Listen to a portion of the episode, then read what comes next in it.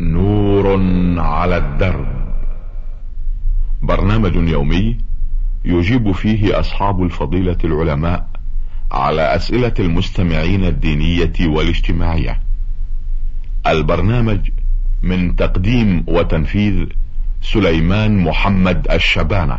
بسم الله الرحمن الرحيم. أيها السادة المستمعون السلام عليكم ورحمة الله وبركاته. ومرحبا بكم في لقائنا هذا الذي نعرض فيه ما وردنا منكم من أسئلة واستفسارات على سماحة الشيخ عبد الله بن محمد بن حميد رئيس المجلس الأعلى للقضاء. مرحبا بسماحة الشيخ. مرحبا بكم وبالمستمعين. نبدأ لقاءنا هذا برسالة وردتنا من منطقة الباحة علي بن سعيد الغامدي.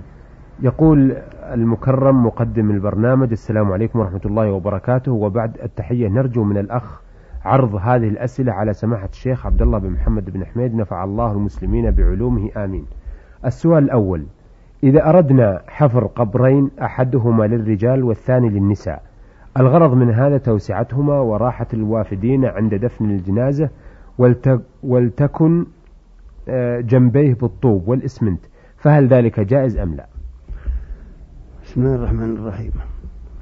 يا أخ علي بن سعيد الغامدي من منطقة الباحة تقول إذا أردنا حفر قبرين لرجل وامرأة مثلا ونريد تعميقها يعني تعميق القبر فهل يستعمل داخل القبر الطوب والإسمنت؟ نقول لك يا أخ علي القبر ينبغي أن يحفر ويعمق تعميقا يمنع خروج الرائحة رائحة الميت عندما تتغير رائحته وتمنع وصول الكلاب والسباع إليه ويكون القبر على قدر الميت طولا وعرضا واللحد أفضل من الشق. أما سده بالإشمنت والطوب فقد كره جمع من أهل العلم إدخال ما أحرقته النار. كره جمع من العلم إدخال ما أحرقته النار في القبر كالإشمنت ونحوه كل ما كان أحرقته النار فالأولى أن لا يدخل في القبر وإنما يجعل في القبر كالطين واللبن والحصى وما أشبه ذلك. أما الشيء الذي أحرقته النار فالحنابلة وغيرهم يكرهون ذلك. وهذه الكراهية كراهية تنجيه لا تحريم. يعني لو فعله لا بأس إلا أن الأولى والأفضل عدم استعمال ما أحرقته النار في شد في شد اللحد وشد خلل الذي الذي يكون بين الطوب وبين أو بين اللبن.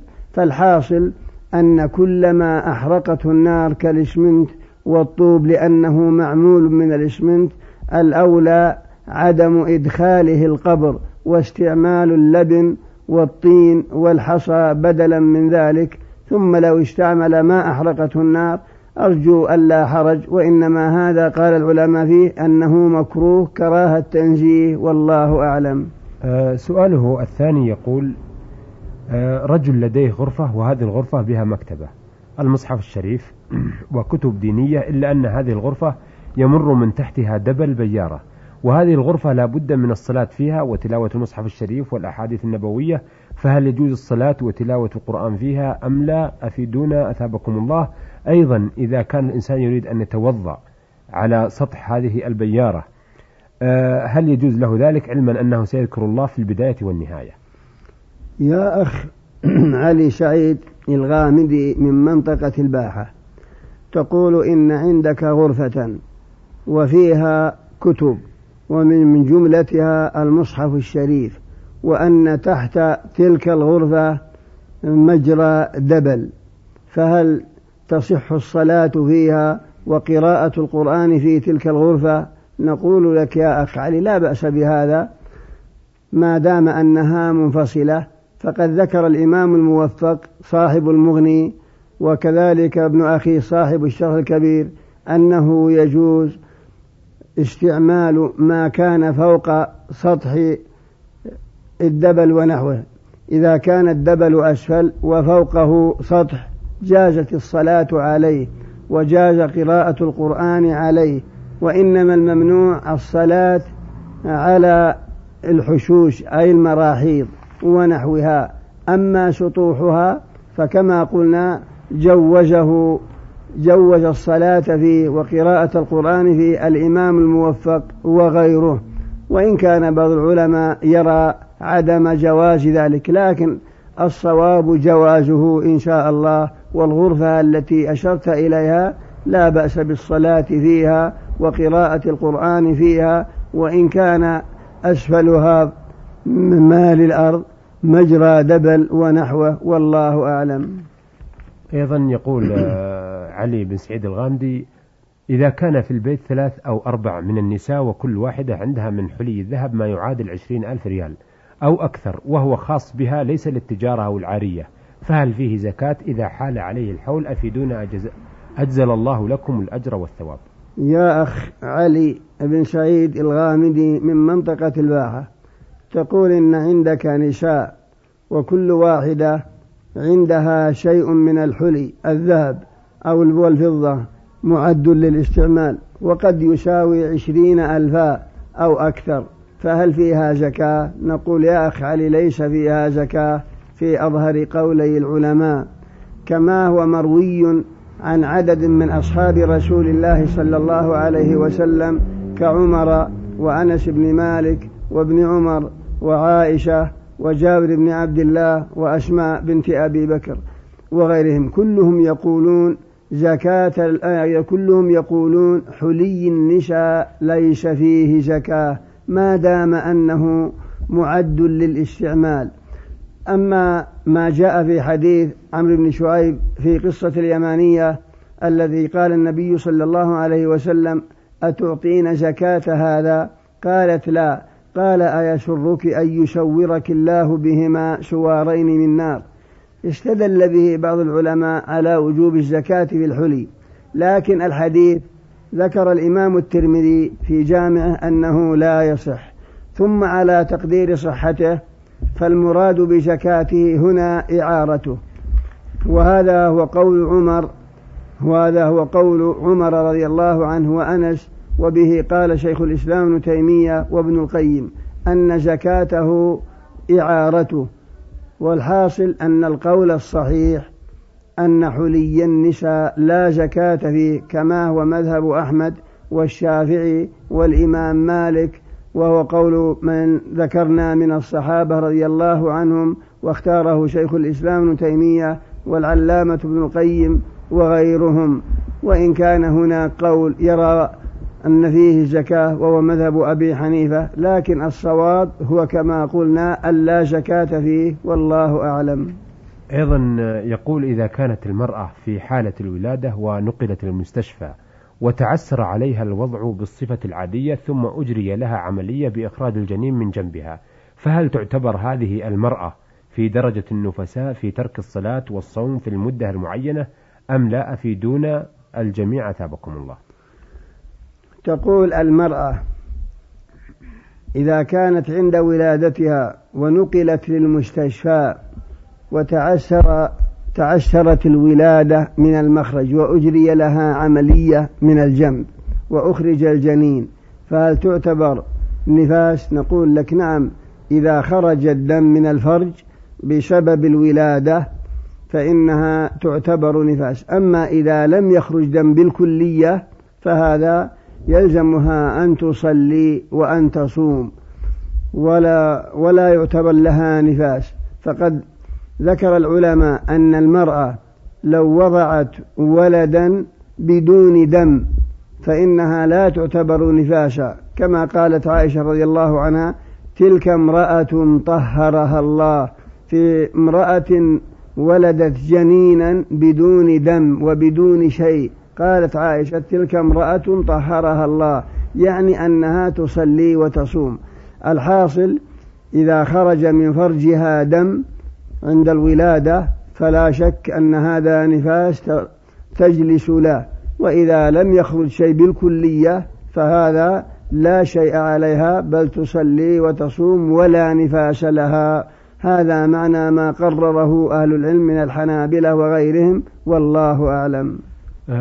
لديه سؤال أيضا يقول إذا حصل الاحتضار أي ملك الموت لأحد المرضى في المستشفى ثم طلبت من أحد الموظفين تعديل كرسي المريض إلى القبلة ومنعوا إلا أن يبقى الكرسي على طريقته السابقة ثم مات المريض ولم يكن موجه إلى القبلة فهل يلحق الميت من الآثام شيء أم يعود الإثم على من منع تعديل الكرسي؟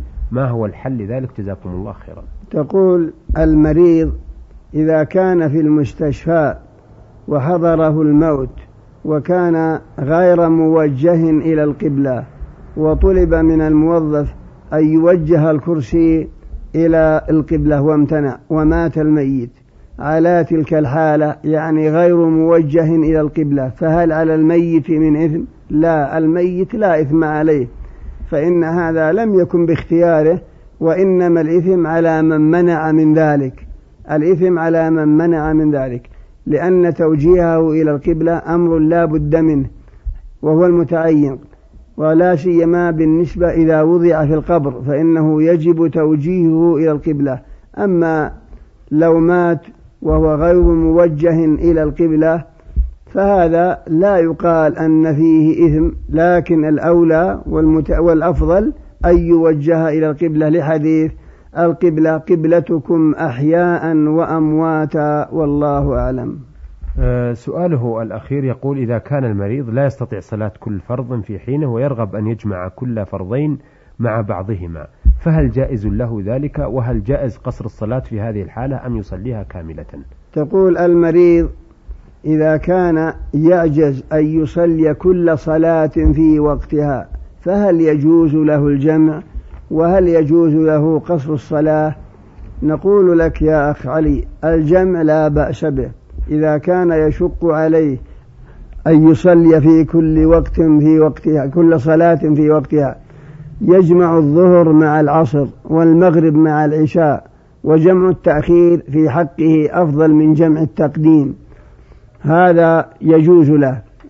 فإن المرض من أنواع الأعذار المبيحة للجمع. أما قصر الصلاة فلا يجوز له القصر بل لا, بل لا بد أن يصليها كاملة. إنما القصر خاص بالمسافر والله أعلم. آه هذه رسالة وردت من آه المملكة الأردنية الهاشمية معان المقارعية أحمد محمد علي الشقيرات. يقول فيها السلام عليكم ورحمة الله وبركاته.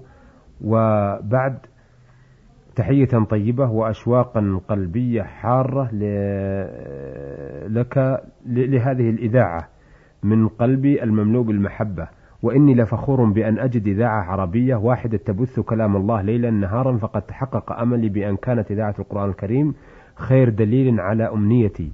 وهذه الإذاعة السعودية التي كد أهلها من أجل مصلحة المسلمين الذين تنتابهم أمراض التشويه ويعتريهم أشرار الغرب والشرق فالشيوعيون عدو وإسرائيل عدو ولا ندري أين نتجه.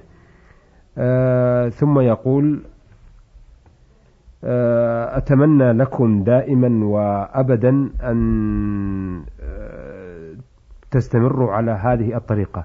أيضا نحن نقول يا أخ أحمد محمد علي شقيرات من الأردن نبادرك الشكر والتحية والتمنيات الطيبة للإسلام والمسلمين.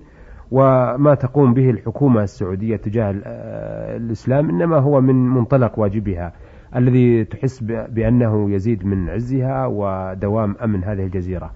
أه ويرجو أن نعرض أسئلته هذه على سماحة الشيخ عبد الله بن حميد. يقول هل السبحة بدعة أم لا؟ يا أخ أحمد علي محمد شقيرات من من معان تقول هل السبحة بدعة أم لا؟ نقول لك نعم. لا ينبغي استعمالها ولا فائدة فيها فإن جمعا من أهل العلم قالوا إنها بدعة لأنها لم تستعمل في زمن الصحابة ولا التابعين وإنما كانوا يعدون التسبيح بأصابعهم لأنها مستنطقات ومستشهدة يوم القيامة إذا احتيج إلى العد. أما من أنه يأخذ سبحة ويسبح فهذا لا أصل له بل يسبح وإن الله يقول إنا لا نضيع أجر من أحسن عملا. وبعض من العلماء يقول أنه من من قبيل المباح ولا بأس به لكن الأولى تركها لحديث من عمل عملا ليس عليه أمرنا فهو رد. وفي رواية من أحدث في أمرنا هذا ما ليس منه فهو رد ولقوله صلى الله عليه وسلم عليكم بسنتي وسنة الخلفاء الراشدين المهديين من بعدي عضوا عليها بالنواجذ وإياكم ومحدثات الأمور فالإنسان إذا سبح وهلل فالله لا يضيع أجره بل الله يحفظها له إنا لا نضيع أجر من أحسن عملا. وابن مسعود رضي الله عنه رأى قوما عملوا عملا لم يكن له أصل في الشرع. فقال ابن مسعود يا هؤلاء لقد جئتم ببدعة ظلماء أو أنكم فقتم محمدا وأصحابه علما. فنقول لهؤلاء الذين يستعملون السبحة لقد جئتم ببدعة ظلما أو أنكم فقتم محمدا وأصحابه علما. فلا شك أنهم لم يفوقوا محمدا ولا أصحابه علما. فالأولى تركها وكما قلنا إن بعضا من المتأخرين يبيح استعمالها لكن الأولى تركها والله أعلم. أه سؤاله الثاني والأخير يقول حينما يزور البيت نساء فإنهن يعمدن إلي إلى مصافحتي من ضمن العائلة فهل هذا حرام؟ وإني أخجل شديد الخجل حينما تمد آه، يدها إلي لتسلم علي ولا أمد يدي لها خوفا من الحرام وأن ذلك قد ترك في نفسي ألم وحرج. وخوفا ممن خلق السماوات والأرض مع العلم. يا أخي بأن هذه النساء ليست من محارمي آه، وهن متزوجات. أفيدوني؟ أفادكم الله. يا أخ أحمد علي محمد إشخيرات من معان تقول إن بعض النساء يزورن عائلتكم في البيت وأنهن يصافحن يصافحنك بأن يضعن أيديهن في يدك للسلام عليك. نقول لك يا أخ أحمد لا ينبغي هذا إذا كانت المرأة أجنبية منك وليست من محارمك فلا ينبغي أن تصافحها. فإن السلف يمنعون من هذا أما إن كانت من محارمك كأمك وأختك وعمتك وخالتك فهذا لا بأس به. أما النساء الأجنبيات منك بأن تضع يدها في يدك وتقبض على يدك وتقبض على يدها وهي أجنبية منك فهذا لا ينبغي ولم يكن سلف الأمة يعملون شيئا من هذا فالمتعين عليك الابتعاد عن مثل هذا وفقك الله وأعانك ووفقك لكل خير والله أعلم. أثابكم الله. أيها السادة إلى هنا نأتي على نهاية لقائنا هذا الذي استعرضنا فيه أسئلة السادة علي بن سعيد الغامدي من منطقة الباحة وأحمد محمد علي الشقيرات من الأردن معان المقارعة وقد عرضناها على سماحة الشيخ عبد الله بن محمد بن حميد رئيس المجلس الأعلى للقضاء. شكرا لسماحة الشيخ وشكرا لكم أيها الأخوة وإلى أن نلتقي بحضراتكم نستودعكم الله والسلام عليكم ورحمة الله وبركاته. نور على الدرب. برنامج يومي يجيب فيه أصحاب الفضيلة العلماء على أسئلة المستمعين الدينية والاجتماعية. البرنامج من تقديم وتنفيذ سليمان محمد الشبانة.